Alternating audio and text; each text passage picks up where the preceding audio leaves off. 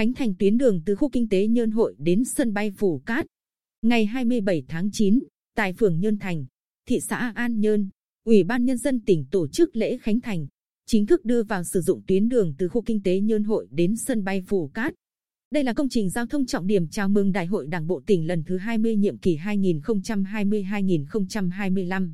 Dự lễ có Phó Thủ tướng Thường trực Chính phủ Trương Hòa Bình,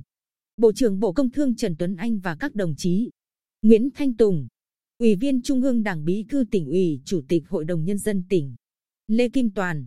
Phó Bí thư Thường trực tỉnh ủy, Trưởng đoàn đại biểu Quốc hội tỉnh, Hồ Quốc Dũng, Chủ tịch Ủy ban Nhân dân tỉnh. Sau gần 3 năm thi công, tuyến đường từ khu kinh tế Nhơn Hội đến sân bay Phù Cát chính thức được đưa vào sử dụng. Tuyến đường này được thiết kế theo tiêu chuẩn đường cấp 3 đồng bằng với tổng chiều dài 20 km, bề rộng nền đường 20,5 m, mặt đường bê tông nhựa gồm 4 làn xe với vận tốc thiết kế 80 km/h.